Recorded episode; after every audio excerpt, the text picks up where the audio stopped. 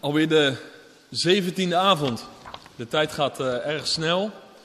En ik hoop dat je na 16 avonden ook deze zeventiende avond bent gekomen met een uh, verlangen om de stem van onze Heer te verstaan. En wat Hij vanavond tot ons heeft te zeggen. Het is een, uh, opnieuw moet ik zeggen, een mooi gedeelte. We willen lezen vanavond Hebreeën hoofdstuk 12, vers 18 tot en met Hebreeën 13, vers 7. Hebreeën 12, vers 18 tot en met Hebreeën 13, vers 7. En de laatste verse, het laatste gedeelte van hoofdstuk 13, is dan voor de laatste avond op 6 april.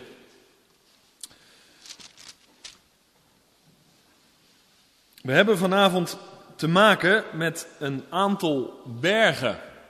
Ik weet niet of je het van tevoren hebt gelezen, maar we gaan het vanavond hebben over de berg Sinaï en over de berg Sion.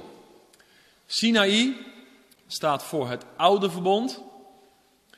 De berg Sion staat voor het nieuwe verbond. Dat is wel belangrijk om dat al aan het begin duidelijk te onderscheiden. Dan is het begrijpen van de boodschap een stuk makkelijker. Nou, vers 18 begint dus met de berg Sinaï. Hebreeën 12, vers 18. Want u bent niet tot een tastbare berg genaderd. Dat is dus de Sinaï. En tot een brandend vuur, tot donkerheid, duisternis en stormwind. Tot bazuingeschal en het geluid van woorden. Zij die dat hoorden, smeekten dat het woord niet meer tot hen gericht zou worden. Want zij konden wat hun bevolen werd niet verdragen. Zelfs als een dier de berg aanraakt, zal het gestenigd of met een pijl doorschoten worden. En wat zij zagen was zo verschrikkelijk dat Mozes zei: Ik ben zeer bevreesd en sta te beven. Nou komt de tweede berg, de berg Sion. En wat zij zagen was, sorry, maar u, u bent genaderd tot de berg Sion. En tot de stad van de levende God. Tot het hemelse Jeruzalem. En tot tienduizendtallen van engelen. Tot een feestelijke vergadering en de gemeente van eerstgeborenen.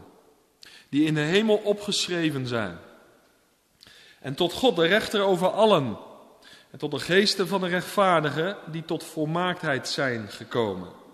En tot de middelaar van het nieuwe verbond, Jezus. En tot het bloed van de besprenging, dat van betere dingen spreekt dan dat van Abel. Let er dan op dat u hem die spreekt niet verwerpt.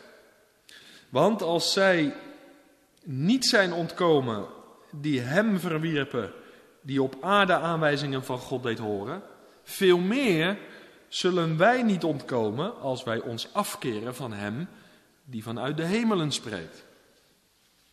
Zijn stem bracht in de tijd de aarde aan het wankelen. Nu echter heeft hij openlijk verkondigd: nog eenmaal zal ik niet alleen de aarde, maar ook de hemel doen beven. Dit nog eenmaal duidt op de verandering van de dingen die kunnen wankelen, als van dingen die gemaakt zijn. Opdat de dingen die onwankelbaar zijn zouden blijven.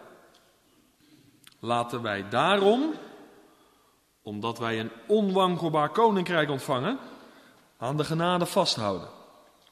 En daardoor God dienen op een hem welgevallige wijze met ontzag en eerbied. Laat de broederliefde blijven. Vergeet de gastvrijheid niet. Want hierdoor hebben sommigen, zonder het te weten, engelen onderdak geboden. Denk aan de gevangenen, alsof u zelf ook gevangen bent.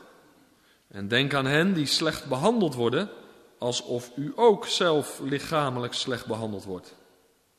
Laat het huwelijk bij allen in ere zijn en het huwelijksbed onbevlekt. Want ontuchtplegers en overspelers zal God oordelen. Laat uw handelwijze zonder geldzucht zijn. Wees tevreden met wat u hebt. Want hij heeft zelf gezegd: Ik zal beslist niet loslaten en ik zal u beslist niet verlaten. Daarom zeggen wij met goede moed: De Heere is voor mij een helper en ik zal niet vrezen. Wat zal een mens mij doen? Denk aan uw voorgangers die het woord van God tot u gesproken hebben. Let op de uitkomst van hun levenswandel en volg hun geloof na. Vanavond krijg je een samenvatting van het oude verbond en van het nieuwe verbond, zodat we opnieuw onder de indruk komen dat wij mogen leven onder een nieuw verbond. En zoals het een goede preek betaamt, heb ik ook vanavond drie gedachten. In de eerste plaats wil ik met jullie nadenken over de berg Sinaï en de berg Sion. In de tweede plaats wil ik met jullie nadenken over het spreken van God onder het oude verbond en het spreken van God onder het nieuwe verbond. En in de derde plaats, laatste gedachte, zijn nog enkele aansporingen aan het adres van hen, jij en ik, die leven onder het nieuwe verbond. Drie gedachten. We beginnen dus met twee bergen. De berg Sion en de berg Sinaï. Eerst een belangrijke vraag. En ondertussen moet je maar even met mij meebladeren naar het Eerste Testament, naar Jesaja 59. Jesaja 59. De vraag die ik aan het begin van deze boodschap stel is deze. Waarom kon en waarom kan de mensheid niet direct tot de Heere God naderen? Dat is een belangrijke vraag. Waarom kon dat niet in het verleden? Waarom kan dat niet in het heden? Waarom kan de mensheid niet direct tot God naderen? En als je het antwoord op die vraag goed op je in laat werken, dan wordt het een des te grote wonder dat jij en ik onder een nieuw verbond leven. En een van de kenmerken van dat nieuwe verbond is dat wij een vrije toegang hebben tot de Vader. Nou, wat zegt Jesaja 59, vers 1 tot en met 3 als antwoord op de vraag waarom de mensheid niet direct tot de Here kan naderen? Nou, het antwoord staat in vers 1. Jesaja 59. Zie, de hand van de Heere is niet te kort dat ze niet zou kunnen verlossen. En zijn oor is niet toegestopt dat het niet zou kunnen horen. Het probleem ligt dus niet aan de kant van de Heere God. Daar ligt het probleem niet. Vers 2. Maar uw ongerechtigheden maken scheiding tussen u en uw God. Uw zonden doen zijn aangezicht voor u verborgen zijn, zodat hij u niet hoort. Want uw handen zijn met bloed besmet en uw vingers met ongerechtigheid. Uw lippen spreken leugen, uw tong brengt onrecht tot uiting. Dit is het antwoord op die vraag. Samengevat, de zonde van de mensen, de zonde van de mensheid, vormen dus een barrière waardoor de toegang tot God is versperd. En omdat die toegang tot Hem versperd is, en er toch een verlangen is bij de Heere God om in contact, in aanraking te komen met mensen, is de manier zoals God tot mensen komt de manier van een middelaar. De Heere God werkt dus met middelaars. Om God en mensheid toch in contact, toch in aanraking met elkaar te brengen, stelde hij middelaars aan. Nou, het woord middelaar, dat ken je allemaal wel. Een middelaar staat tussen partijen in. Dat is één kenmerk van de middelaar. En het tweede kenmerk is dat een middelaar met beide partijen contact heeft. En dat is de manier hoe zoals God naar zijn volk toekwam en zoals hij ook vandaag naar de mensheid toekomt. En die middelaar die kan dus bemiddelen tussen twee partijen met als doel dat zij via hem toch contact met elkaar kunnen krijgen en elkaar uiteindelijk gaan vinden. Dat is mooi. Dat is het doel van die middelaar. Dat is zijn focus. Daar richt hij zich op. En dat zie je dus in de Bijbel terugkomen. Nou, deze brief is geschreven aan de Hebreeën. Dat heb ik eerder gezegd, dat was een Joodse geloofsgemeenschap. En voor de Joden is het werken via een middelaar, is het spreken met de Heere God via een middelaar, een heel bekend fenomeen. Een heel bekend verschijnsel. Want zowel de priesters als de hoge priesters, de profeten, maar ook de koningen, zij functioneerden vaak als middelaar. Als de Heere God iets met het volk wilde delen, dan sprak hij via de profeten of via de koningen. En zij gaven het door aan het volk. Wilde het volk hun hart met de Heere God delen, dan moesten ze naar de middelaar en die zocht het aangezicht van de Heere God. Dus het fenomeen middelaar, om het zo maar even te noemen, was bij deze Joodse geloofsgemeenschap een bekend fenomeen. En dat is heel belangrijk als we straks na gaan denken over de middelaar van het nieuwe verbond. Dat was een middelaar die zij nog niet kenden in die zin. De Hebreeën hadden inmiddels kennis met hem gemaakt, maar dat was dus een nieuw iets geworden. Nou, daar kom ik straks nog wel op. Maar het fenomeen middelaar was dus bekend. Nou, als we hebben nagedacht in de eerdere hoofdstukken over het oude of het eerste verbond, wie was daarvan de middelaar? Dat was Mozes. Hij was door God aangesteld om de heilige God in contact te brengen met een onheilig volk. Mozes stond er dus tussenin. Hij wordt ook niet voor niks genoemd de man Gods, de knecht des Heren.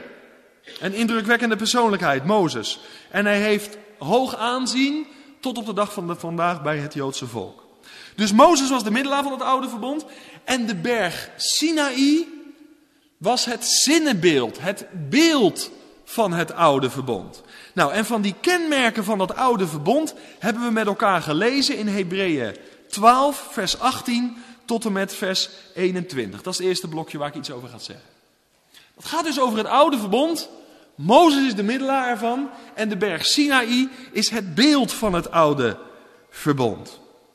En vers 18 en vers 21, die leren over die berg dat het een zichtbare berg was, dat het een tastbare berg was. Nou, nu moet er al een lampje bij je gaan branden, want straks gaan we naar de berg Sion. Die is ook zichtbaar, die is ook tastbaar. Maar in het gedeelte van Hebreeën 12 is dat een zinnenbeeld van het nieuwe verbond. En in die zin niet tastbaar en in die zin niet zichtbaar. Maar Sinaï was een zichtbare, een tastbare berg en ligt in de woestijn. Nou, je kan in Exodus 19 en 20 voor de schrijvers lezen hoe de Heere God zijn heilige wet gaf aan zijn volk. Mozes die werd op een gegeven moment geroepen om naar de top van de berg te komen en daar sprak de Heere God met deze godsman. En hij ontving de wet, de heilige wet. En als je die hoofdstukken leest, dan zie je precies terug wat hier staat geschreven in vers 18 tot en met vers 21 waarmee die indrukwekkende openbaring van de Heere God aan zijn volk, de wet die hij gaf, gepaard ging. Nou, er worden verschillende dingen genoemd. Het ging gepaard, staat hier, met onder andere vuur. Er waren zichtbare elementen en er waren hoorbare elementen op de Sinaï. En misschien vind je het wat moeilijk om je erin te verplaatsen, maar ik hoop dat je probeert te visualiseren wat dat geweest is. Het volk stond op afstand.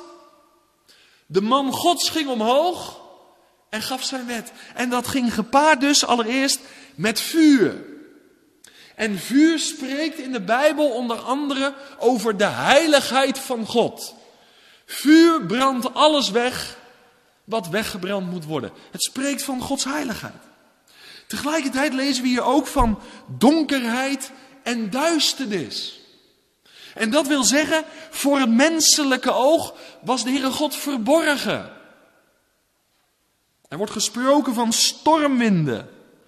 En dat zegt iets over de majesteit en de almacht van de heilige van Israël. Jaweh, de eeuwige, hij openbaarde zich. En die stormwind liet iets zien van zijn macht en majesteit. Dit waren allemaal zichtbare elementen. Maar er waren ook hoorbare elementen. Er staat hier, er was een geluid van woorden. God sprak daar. Indrukwekkend, imponerend. En wat voor geluid werd er ook gehoord? Het, bazuin van, het geschal van de bazuinen. En dat bazuingeschal dat werd steeds sterker. En dat is belangrijk, bazuingeschal. Als je het woord bazuin, bazuinen in de Bijbel bestudeert, dan zie je dat er bij elk hels historische gebeurtenis bazuinen klinken. En jullie kennen allemaal wel dat lied. Eens als de bazuinen klinken uit de hoogte, links en rechts. Toen God zijn wet gaf, klonk ook bazuingeschal. En straks in de toekomst zullen die bazuinen ook weer gaan klinken. Dus bij elke helshistorische gebeurtenis klonk, klink, klonk en klinkt dat geluid. En het geeft ook iets aan van de, met dat bazuingeschal, daaraan is ook verbonden de aanwezigheid, de tegenwoordigheid van de engelen van God. En ook dat zal in de toekomst zo zijn. Dus zichtbare elementen, hoorbare elementen, daar rondom de Sinaï. Indrukwekkend. En deze ontzagwekkende openbaring van God, die konden de mensen niet verdragen. We lazen zelfs dat als de dieren de berg aanraakten, dan stierven ze. En bij de mensheid, het volk van Israël, was vrees en was angst. Sinaï. Een beeld van het oude verbond. En, en angst en vrees was niet alleen het deel van het gewone volk, maar ook Mozes, de godsman, van hem staat geschreven dat hij beefde. Ik, ik doe een poging, en, en ik hoop dat het een beetje landt, om iets van het indrukwekkende van deze godsopenbaring aan je door te geven, voor je ogen te schilderen. De schepper van hemel en aarde openbaart zich. De God van Abraham, Isaac en Jacob openbaart zijn heilige wet. Dat wil zeggen, openbaart zijn hart aan zijn volk.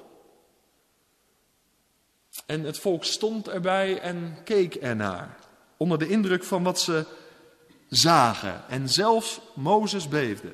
Het volk moest op afstand blijven. En misschien is dat wel een heel kenmerkend woord voor het oude verbond. Dat moet je even vasthouden.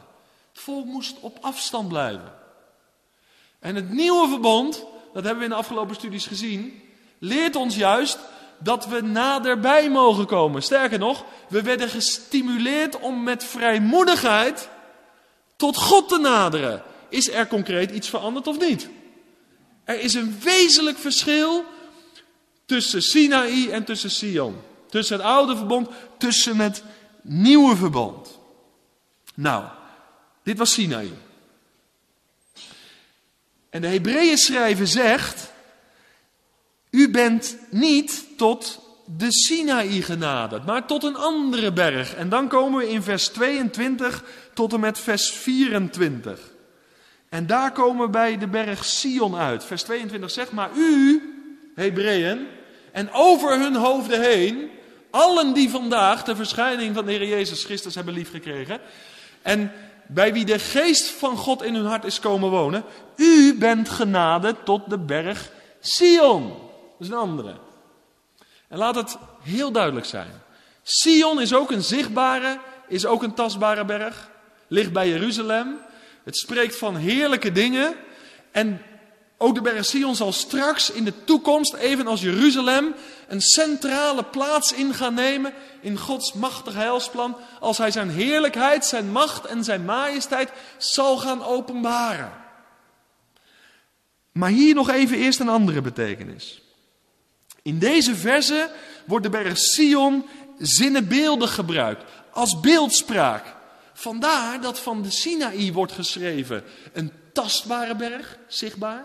En Sion wordt er tegenovergesteld. Dus het is een beeldspraak, zinnenbeeld. Nu worden er drie woorden genoemd hier. Berg Sion, stad van de levende God en het hemels Jeruzalem. En dat zijn synoniemen. En dat is een beeld van het nieuwe verbond. Deze drie namen, Berg Sion, stad van de levende God, het hemels Jeruzalem, ze onderwijzen ons, luister goed, een nieuwe hemelse werkelijkheid.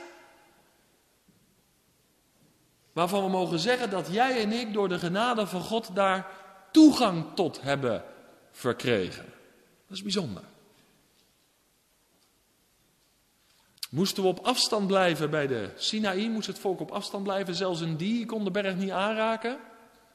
De berg Sion, stad van de levende God, het hemelse Jeruzalem, daartoe hebben wij toegang gekregen. Dat is een nieuwe hemelse werkelijkheid.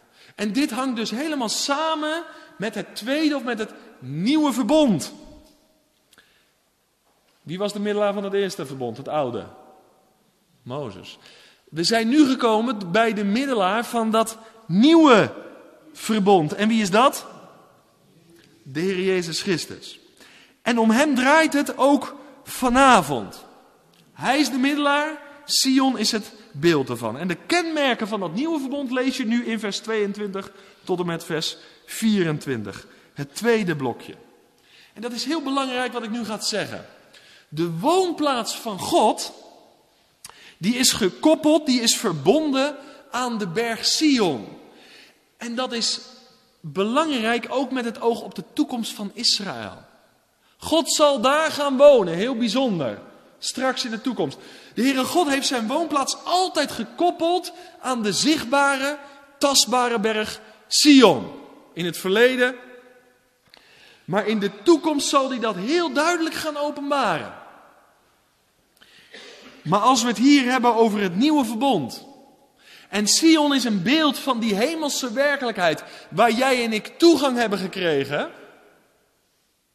Dan heeft in de beeldspraak Sion dus ook alles te maken met de woonplaats van God. Want wie zit daar aan de rechterhand van de Vader? Dat is de Messias zelf, de Heer Jezus. Dus Sion is altijd gekoppeld aan de woonplaats van God. En besef dat jij en ik vandaag een vrije toegang hebben tot die woonplaats. Zo bijzonder. En ik hoop dat je na 17 studies, je zal niet alles hebben onthouden, ga ik maar vanuit. Maar dat je na 17 studies nog steeds verwonderd bent en misschien wel het meest over dit feit. Over deze geestelijke realiteit. Want Sion spreekt van genade. Denk even terug aan alles wat ik over Sinaï gezegd heb. Sion spreekt van rust. Sion spreekt van verlossing. Sion spreekt van vrede. Sion is ook een oude naam voor Jeruzalem. Jerusalem, shalom. Daar zit het woord vrede in. Dus je ziet dat de berg Sion gezet wordt tegenover de berg Sinaï. En de Hebreeën schrijver die wil het vanavond, zo aan het einde van deze Bijbelstudieserie, nog even heel duidelijk maken. Wij zijn niet genade tot de Sinaï, dat we op afstand moeten blijven vanwege de donder en de bliksem en het bazuingeschal. Maar God heeft in Christus een weg gebaand dat jij en ik mogen komen daar waar God woont. Dat was het enige juiste antwoord. Dit is zo bijzonder. Dit is zo uniek. Dit, dit, oh, dit, dit stijgt boven mijn verstand uit. Dit kan ik niet begrijpen. Dit kan ik slechts aanvaarden. Dit kan ik slechts geloven. En ik mag er door genade uit leven. U bent genaderd tot de berg Sion. En misschien zegt iemand vanavond direct, ik, ik herken het wel een beetje uit mijn leven, ja, maar wie ben ik? Ja, maar daar gaat het helemaal niet over. Het gaat erover wat God in Christus gedaan heeft voor mensen die het niet verdienen. En, en, en dat mag je aanvaarden. Dat mag je aannemen. En daar hoef je niet alleen naar te kijken, dat je zegt wat een mooi plaatje. Maar daar mag je uit leven. Zodat je de kracht van het nieuwe leven en de kracht van het nieuwe verbond en de kracht van de Heilige Geest niet zo nu en dan in je leven ervaart, maar zeven dagen in de week, 24 uur per dag. Een vrije toegang tot de woonplaats van God. Sion is dus verbonden aan de woonplaats van God. En in tegenstelling tot Sinaï is Sion bewoond. Dat lezen we ook in die verse. In de eerste plaats door de Heere God zelf. En die hemelse werkelijkheid is ook gevuld met tienduizenden maal tienduizenden engelen. En wie denkt dan niet aan Jezaja 6? Waar de serafs het uitroepen, heilig, heilig, heilig is de Heer van de legermachten. Je gelooft toch niet dat jij daar ook mag komen? En toch is het zo. Daar waar zij dat uitroepen, daar ben je welkom. Sterker nog, daartoe word je aangespoord en uitgenodigd. God is daar, de engelen zijn daar en er is toegang voor mensen. Lees de gemeente, de gelovigen. Zij worden ook in deze verse, vers 22 tot en met 24 genoemd. We zijn ook genaderd, zeggen deze versen, tot de geesten van de rechtvaardigen. Dat zijn de reeds gestorven gelovigen. En dat wil zeggen dat ook zij deel hebben gekregen aan Gods heerlijkheid. Nu nog alleen de geesten van de rechtvaardigen. Maar zij zullen in de toekomst ook wat betreft hun lichaam deel krijgen aan die volle heerlijkheid van God. Wat een geweldige bemoediging. En ik geloof dat Paulus dat bedoelt in 1 Thessalonicense 4. Waar staat dat de gelovigen die in Christus ontslapen zijn, zullen opstaan. En daarna zullen wij die levend achterblijven, samengevoegd met hen worden.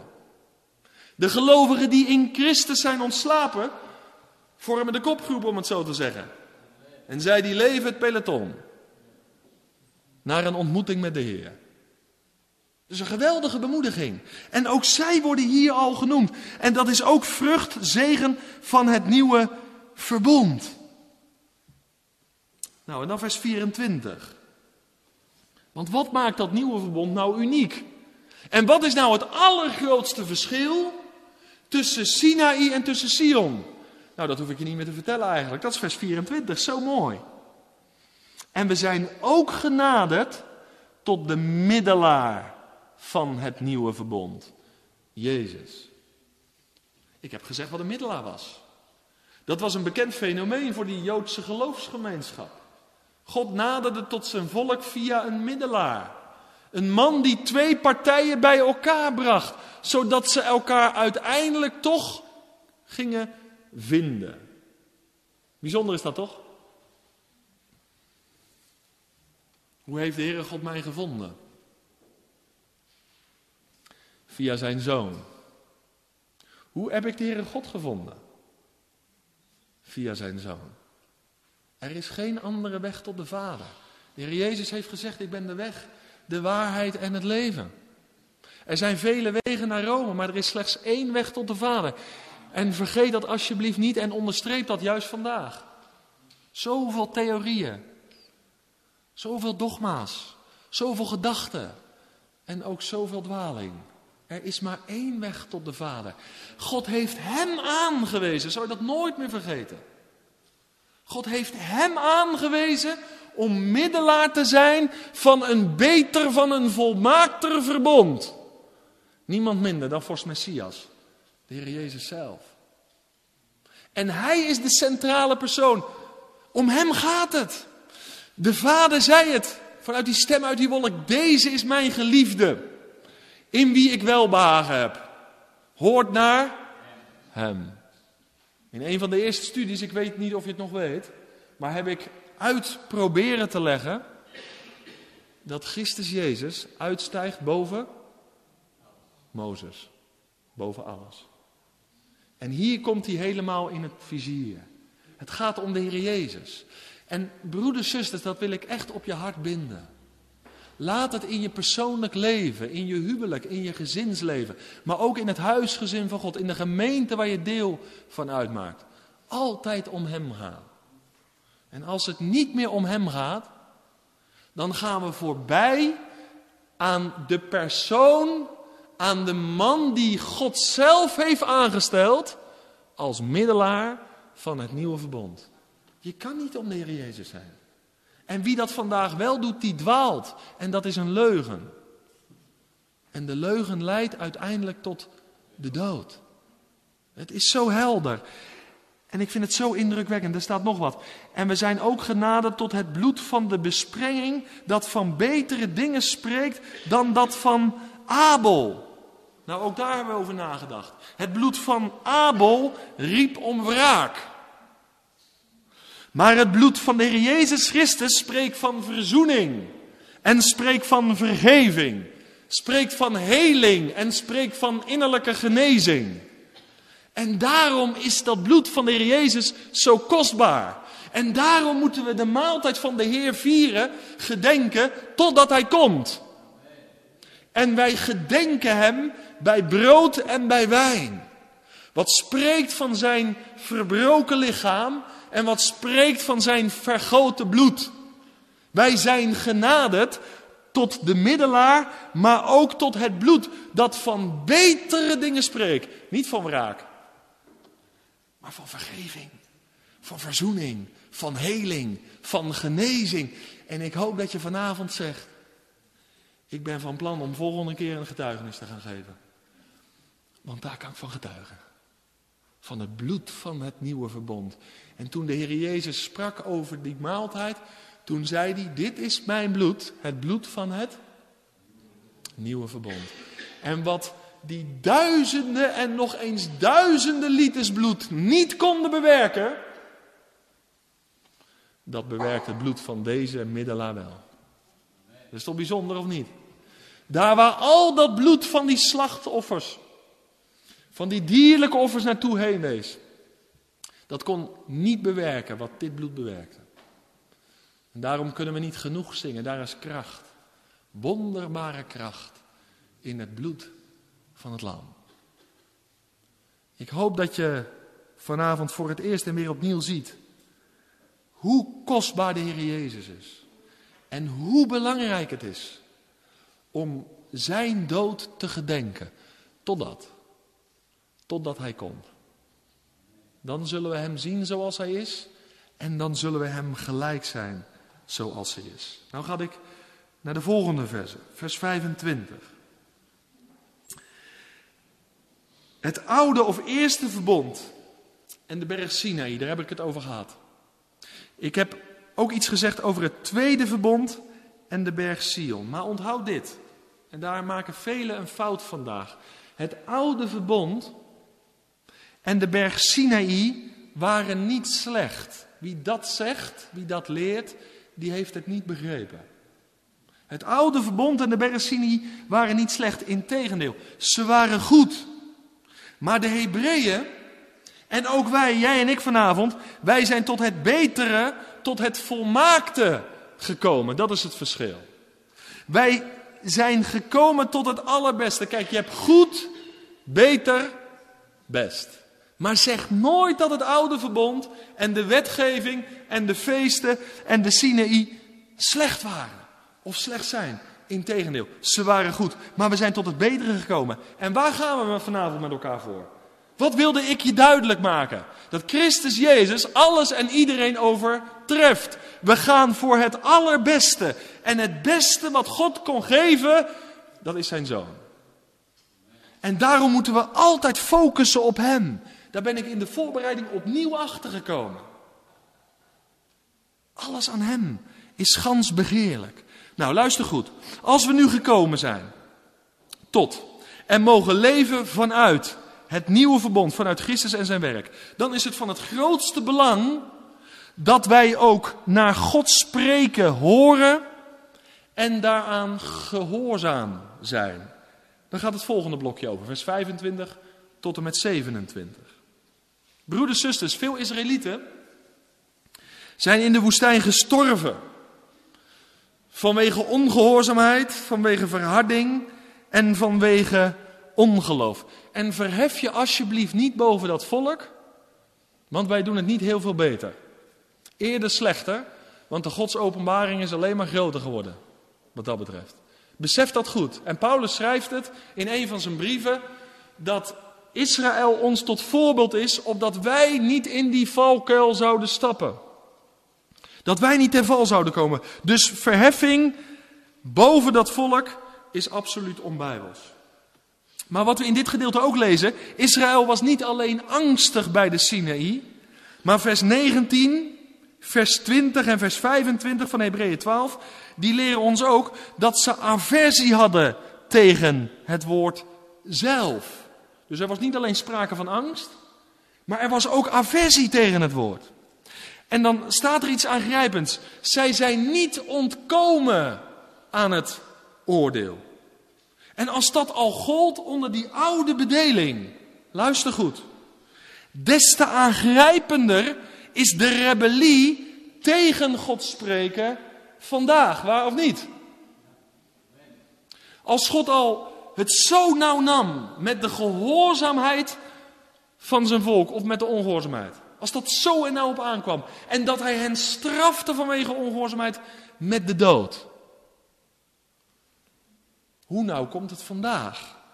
Blader maar even terug naar Hebreeën 1. God heeft in het verleden gesproken.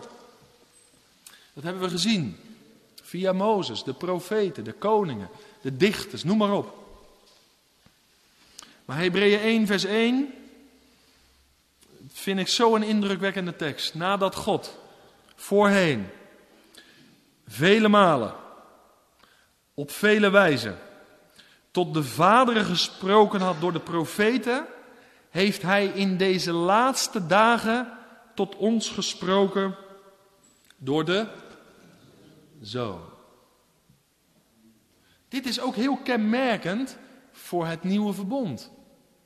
Wij zijn niet genade tot de Sinaï, maar wij zijn genade tot Sion. Die nieuwe bedeling, die nieuwe tijdsperiode, waardoor wordt die gekenmerkt als het gaat om het spreken van God? Hij spreekt vandaag door de Zoon. En dat is belangrijk om vast te houden. Omdat velen op allerlei manieren de stem van God denken te hebben verstaan. En dat ook delen met anderen, waardoor anderen weer in verwarring komen. Door dromen, door visioenen. Kan God dat dan niet? Nee, dat is een verkeerde vraag. Hij kan alles. Het gaat er alleen om dat wij goed in de gaten houden. Willen we vast fundament onder de voeten houden in deze eindtijd. Hij heeft ervoor gekozen om via de zoon vandaag te spreken. En ik laat vrij hoe hij dat doet. Maar dit is zijn verordineerde weg. Hij kan ook op andere manieren spreken. Via een droom of via een visioen. Maar dit is de weg in de allereerste plaats waar hij voor gekozen heeft. De zoon. Het woord van God. En dat heel specifiek, zegt de Hebreeën schrijver, in de laatste dagen. En ik geloof dat in de laatste dagen juist verwarring zal ontstaan over het spreken van God. Zie hier is de Christus en zie daar is de Christus. Vele verleiding en dwaling zal grip krijgen op de gemeente in de eindtijd. En dat heeft hiermee te maken. Maar de Bijbel zegt, mijn schapen horen mijn stem. En er komen heel veel stemmen tot ons uit de seculiere wereld en uit de godsdienstige wereld. En waar moeten we onszelf in trainen? Waar moeten we onszelf in oefenen? Dat we juist in die dagen van verwarring en dwaling de stem van de goede herder verstaan. En wie de stem van de Zoon van God gehoord heeft, die zal leven. En daarom verkeer veel aan de voeten van Jezus. Heb veel omgang met je Bijbel. Lees je Bijbel, bid elke dag. Zo eenvoudig, zo eenvoudig. Maar dan blijft het wel helder. En nu even terug naar Hebreeën 12. Want waarom zeg ik dit? Nou, Hebreeën 12, vers 25a zegt dit. Let er dan op dat u hem die spreekt niet verwerpt. Vandaag heeft God in de laatste dagen ervoor gekozen, heel specifiek, om door de zoon te spreken. En hier staat de aansporing, de vermaning, let er dan op dat u hem die spreekt niet verwerpt.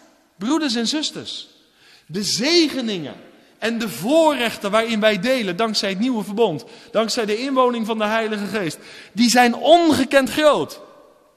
Maar met dat we enorm gezegend zijn, dragen we ook een enorm grote verantwoordelijkheid. En ik hoor veel mensen roemen in zegeningen. En dat is geweldig, ga er vooral mee door. Maar ik hoor weinig mensen spreken over verantwoordelijkheid. En zodra je het over verantwoordelijkheid gaat hebben, zijn ze niet altijd weg, maar dan zeggen ze ja, maar wij leven onder het nieuwe verbond.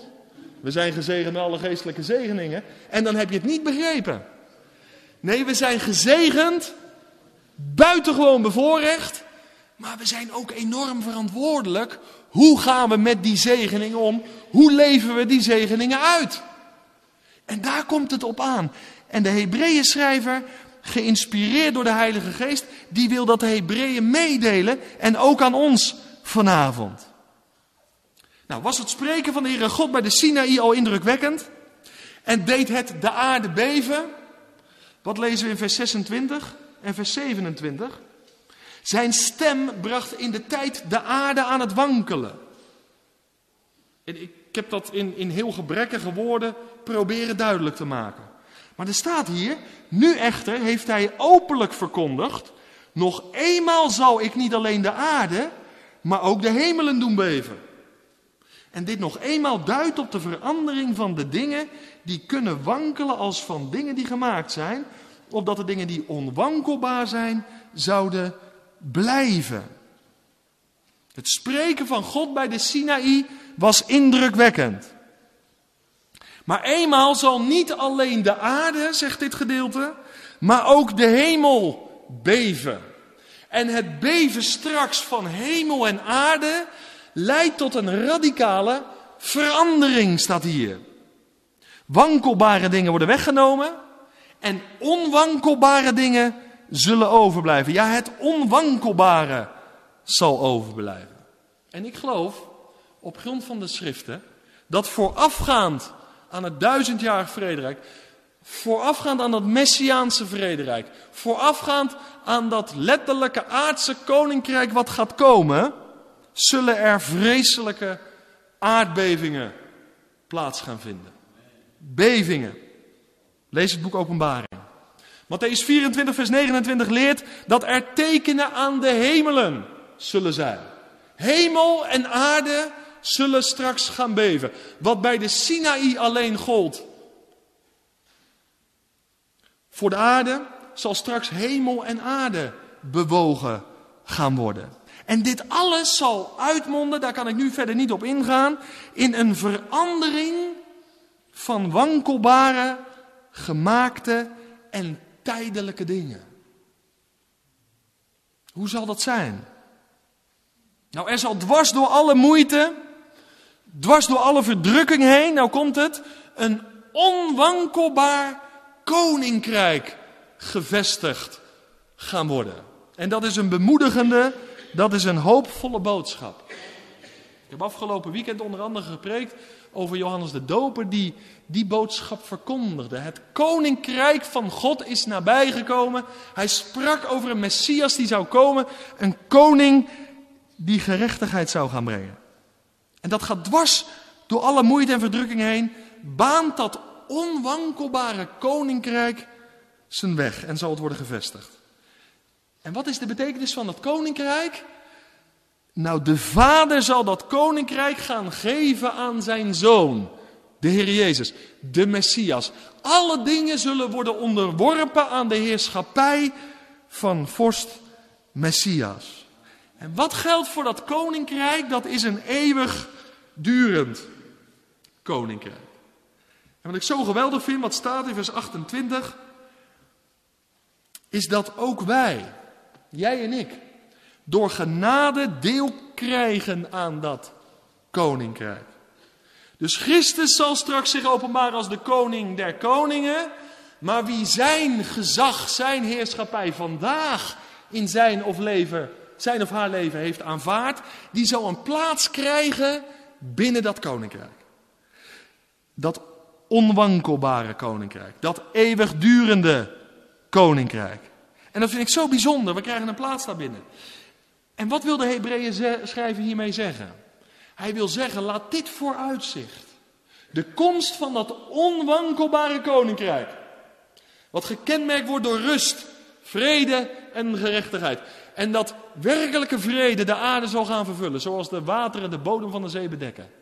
En laat de komst van de koning der koningen, laat die wetenschap, zegt hij, je aansporen. Laat deze zegening, dit voorrecht, deze genade ons stimuleren om de Heer Jezus in het heden te dienen en Hem te volgen.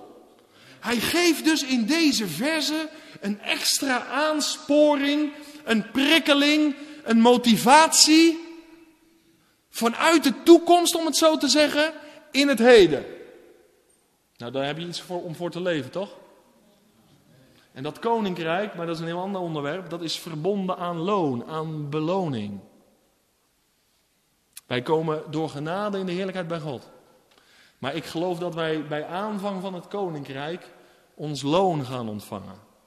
Naar onze werken. We gaan uitbetaald worden. En de Hebreeën schrijver wil naar alle rijkdom die hij al heeft doorgegeven, heeft geproclameerd, heeft verkondigd, hier nog eens een stimulans, een extra stimulans geven. Dat koninkrijk dat gaat komen. Al het wankelbare verdwijnt en er komt een onwankelbaar, eeuwig koninkrijk met Christus in het middelpunt. En wij zullen met hem gaan regeren. Duizend jaar als koning. Dat is toekomstmuziek. Dat is niet afwachten of het komt, maar verwachten dat het komt. En in die tussenliggende tijd zegt de Hebreeën schrijver dat wij de Heere God dienen op een welgevallige wijze, vers 28, met ontzag en met eerbied. Laat het duidelijk zijn. De God van de Sinaï is dezelfde God als die van Sion. De God van het oude verbond is dezelfde als van het nieuwe verbond. Alleen hij heeft zich op verschillende wijzen geopenbaard. Maar hij is en blijft de hoog heilige. Ook in het naderen tot hem vandaag hebben wij eerbied, ontzag en diep respect voor wie hij is. En toch mogen we intimiteit met hem beoefenen. Maar omdat wij hem zo hebben leren kennen, als de rechtvaardige, de heilige, hij die een ontoegankelijk licht bewoont. Maar door Christus Jezus hebben wij toegang gekregen. Wij zijn zo onder de indruk van Hem gekomen dat wij de resterende tijd, tot de komst van dat koninkrijk, Hem op een welgevallige wijze zullen dienen. Welgevallig wil zeggen dat God ermee in kan stemmen. Dat we een levenswandel openbaren die overeenkomt met Zijn karakter. En dat uit zich in ontzag en dat uit zich in eerbied. En dat is misschien wel een van de grote problemen vandaag in de christenheid. In hoeverre hebben wij nog ontzag voor de heilige God? In hoeverre hebben wij nog respect en eerbied voor Hem? Velen gaan met Hem om alsof Hij hun vriendje is. Maar Hij blijft die heilige, die in Christus ons tegemoet is gekomen. En weet je, naarmate dat je het vaderhart van God dieper leert kennen, naar die mate zul je ook toegewijd aan Hem leven. In eerbied, in respect en in ontzag voor wie Hij is. En ik geloof dat dit een kenmerk is van de eindtijd. Dat zij die heilig zijn, heiliger zullen worden. En zij die onheilig zijn, onheiliger. Ik geloof dat er een grote splitsing gaat komen binnen de christenheid. Dat het echte zich van het onechte gaat scheiden. En dat we elkaar interkerkelijk gaan vinden als een groep die echt voor de Heer en Heiland willen leven. Op een gode welgevallige wijze. Vers 28. Met eerbied en met diep ontzag. En alleen zo'n levenswandel van de christenheid zal impact gaan maken op de ongelovige wereld. Gij geheel anders. Gij hebt Christus leren kennen. En dit is ook eindtijd. Dit is kenmerkend. En vers 29 zegt dan nog, want onze God is een verterend vuur.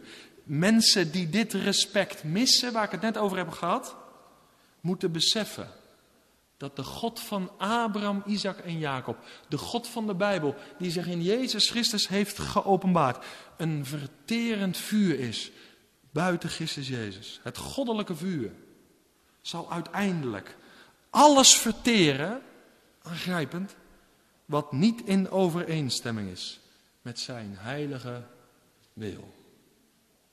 En nu de laatste gedachte, nog enkele aansporingen. Ten slotte, na het onderwijs over het komende koninkrijk en ter afsluiting van deze brief nog enkele aansporingen. En dat zal ik kort doen. Maar je zal zien dat deze aansporingen precies passen in de tijd waarin wij leven. Het eerste wat hier staat in vers 1 van hoofdstuk 13, daar staat laat de broederliefde blijven. Dat is een belangrijke vandaag. En we hadden net de bidstond hiervoor, toen heb ik daar ook voor gebeden. Het is heel belangrijk vandaag dat wij die geleid worden door de Heilige Geest, dat onze onderlinge samenkomsten, onze gemeenschappen gekenmerkt worden door broederliefde. Daar staat het woord Philadelphia. Blader even naar Openbaring hoofdstuk 3. En dat is een hele actuele aansporing vandaag, in deze laatste dagen. In Openbaring 3 lees je de zesde brief aan Philadelphia. Dat is Openbaring 3, vers 7 tot en met 13. En waar het mij nu om gaat is vers 8 van Openbaring 3. Ik ken uw werken. Zie, ik heb voor uw ogen een geopende deur gegeven. En niemand kan die sluiten, want u hebt weinig kracht. En toch hebt u mijn woord in acht genomen en mijn naam niet verlogend. Waarom lees ik dit vers? Nou, Hebreeën 13 zegt, laat de broederliefde blijven. Daar staat in het Grieks het woord Philadelphia. De broederliefde. En welke gemeente springt er het meest positief uit in de eindtijd?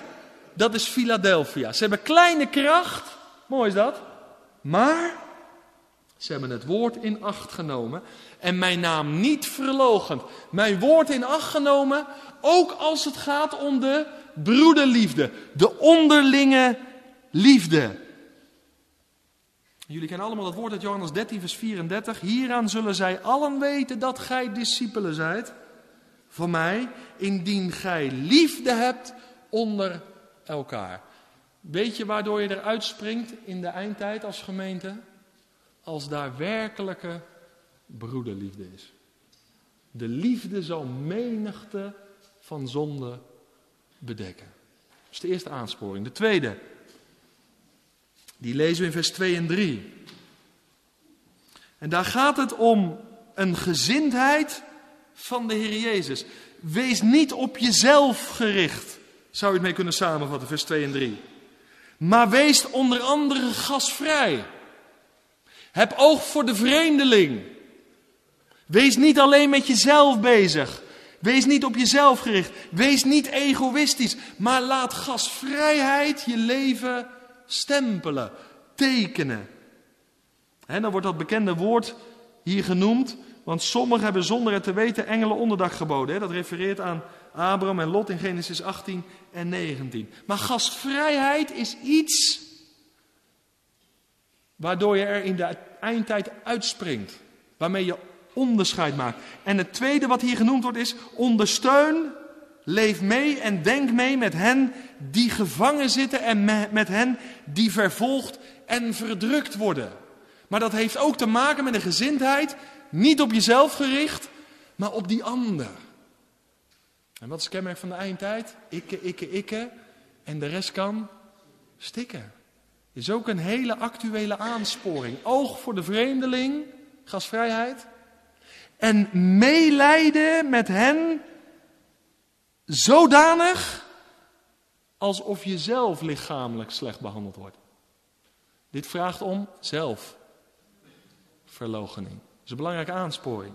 De derde staat in vers 4. Dat is ook een hele actuele. Laat het huwelijk bij allen in ere zijn en het huwelijksbed onbevlekt. Want ontuchtplegers en overspelers zal God oordelen. Hier wordt nog even onderstreept, Hebreeërs, er zullen gruwelijke tijden aanbreken voor de komst van het onwankelbare eeuwige koninkrijk. En, en ik, ik wil één iets nog heel duidelijk onderstrepen. En dat is de heiligheid van het huwelijk. Dat doet de Hebreeën schrijven hier. En waarom is dat zo heilig? Nou, het is een beeld van Christus en de gemeente. Trouw en wederzijdse toewijding tussen één man en tussen één vrouw staan onder druk vandaag. Eindtijd.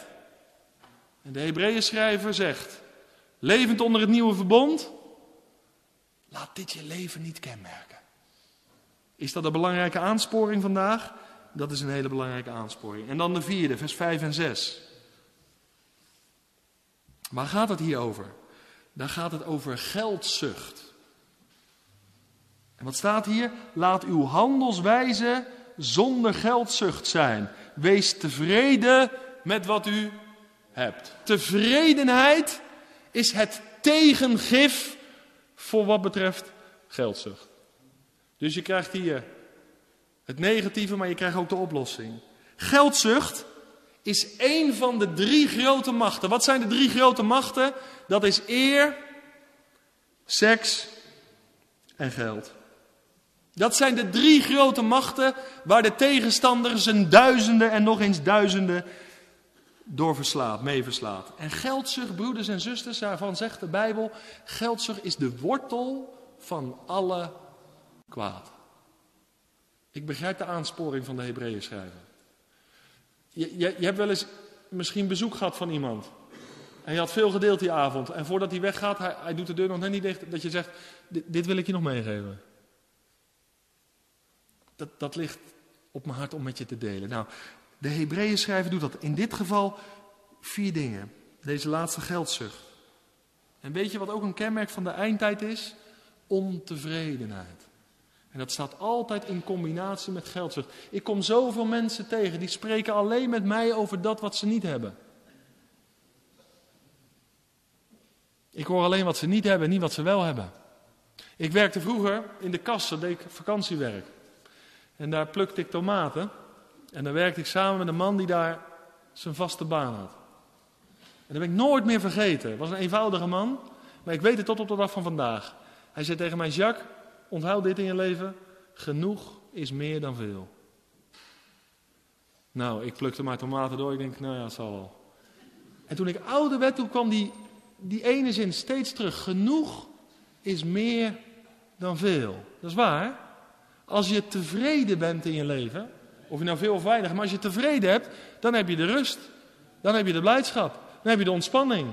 En je hebt mensen die hebben veel en die worden opgejaagd door van alles en iedereen. Zo'n belangrijke aansporing. Dat is ook waar. En tegelijkertijd is daar de belofte, en daar ga ik mee afsluiten. Als je zo mag leven, dan mag je ook dit weten, wat staat in vers 5b. Wat de Heere zegt tegen jou, ik zal u beslist niet loslaten, ik zal u beslist niet verlaten. En daarom zeggen wij met goede moed. Vind je dat niet mooi? Je gaat je wel eens druk maken over geld, hè? Ik wel. Als je niet weet wat de volgende maand op je rekening staat, kan je best wel eens druk om maken. En toch mag geldzucht je niet beheersen. Toch moet tevredenheid je hart vervullen. Maar God geeft er direct een belofte bij. Ik zal je beslist niet verlaten. En daarom zeggen wij met goede moed dat we eigenlijk dit zeggen. We proclameren het. Omdat we zo overtuigd zijn van het karakter van God. Nou, wat proclameren we? De Heere is voor mij een helper. En ik zal niet vrezen. Wat zal een mens mij doen? Dit zijn geen geestelijke krachtpatsers of zo. Maar dit zijn mannen en vrouwen Gods die overtuigd zijn van het karakter van hun hemelse vader. Is mooi. En wat wil hij daarmee bereiken? Dat jij en ik een gerust en stil leven leiden. Leven uit vaders hand. Dat heeft me zo bemoedigd. Nou, vier kenmerken. Vier aansporingen. De eerste ging over liefdeloosheid. De tweede over egoïsme. De derde over hoererij. En de vierde over geldzucht. Allemaal kenmerken van de eindtijd. En de apostel leert. Gij geheel anders. Gij hebt Christus leren kennen, broeders, zusters. Laten deze dingen, liefdeloosheid, egoïsme, hoerij en geldzucht, die grote machtsblokken vandaag, laat die je leven niet beheersen. En laten we elkaar ook helpen daarin. Dat dit geen grip op ons leven krijgt. Wij die roemen in Christus Jezus. Wij die leven uit de volheid van de Heilige Geest. Uit de kracht van de Heilige Geest. Wij die leven uit die volle Godsopenbaring. Laat dit ons leven niet beheersen. En daar heb ik jou voor nodig, echt, dat meen ik. En daar heb jij mij voor nodig. Daarvoor is de gemeente aan elkaar gegeven. Opdat we levend onder het nieuwe verbond niet gebonden raken. Door niets en door niemand. Slechts gebonden, verbonden aan Hem die daarboven is. En alsof het nog niet genoeg was, krijgen de Hebreeën nog één aansporing en bemoediging mee. Ze waren al enorm bemoedigd door de geloofsgetuigen, Hebreeën 11. Maar de Hebreeën worden naast de geloofsgetuigen ook nog herinnerd aan hun overleden voorgangers. Aan hen die het woord hebben gedeeld en hebben uitgelegd. En waarom moeten ze daaraan denken? Nou, in de eerste plaats, Het woord is tot jullie gekomen via die voorgangers. Onthoud dat. God heeft hun willen gebruiken om zijn waarheden met jou te delen. En dat gepredikte woord heeft ons hart vernield. En we zijn tot geloof gekomen. En het tweede is dat we moeten letten op hun geloofswandel. Hun geloofswandel verdient navolging. En het derde waar we op moeten letten is de uitkomst van hun levenswandel. Het einde van hun levenswandel. Die wandel door de tijd heen, die ging door hoogte en door diepte. Ze zijn getrouw geweest in de verkondiging van het woord. En ze hebben een goed einde gehad. Ik moet altijd denken aan een oude broeder waar ik vroeger kwam. Hij was in de negentig. Een zeer bevindelijke man. Driedelig zwart. Zwarte hoed op. Hij was even groot als ik en als ik kwam, dan ging ik altijd naast hem zitten op een beetje verhoogde bank. Die man had zoveel meegemaakt. En ik heb altijd wel wat te vertellen. Meestal heb ik wel een paar woorden. Maar als ik naast hem zat, was ik altijd stil. En die haalde altijd Psalm 37, vers 37 aan. Let op de vrome. En zie naar de oprechte. Want het einde van die man zal vrede zijn. Dit leven. Het gaat door hoogte en door diepte. We gaan over bergen, we gaan door dalen. Maar de Hebreeën schrijver zegt het, gedenk aan die voorbeeldige levenswandel van die voorgangers, van die medegelovigen. Ja, let op de vromen, zie naar de oprechten. Hun leven wordt niet altijd gekenmerkt door welvaart, door succes, door eer, door status en door aanzien. Maar hun einde zal vrede zijn. Amen? En daarom wil ik je aansporen om dat nieuwe leven te leven. Met de kracht van de Heilige Geest. Leef dicht bij het woord van God. En dan zal in dit leven ons niet alles meezitten. Maar de Heer Jezus heeft het gezegd. Vlak voordat hij wegging. Ik ben met jullie. Al de dagen. Tot aan de voleinding van deze wereld. Geprezen zij de Vader. Geprezen zij de Zoon. Geprezen zij God. De Heilige Geest.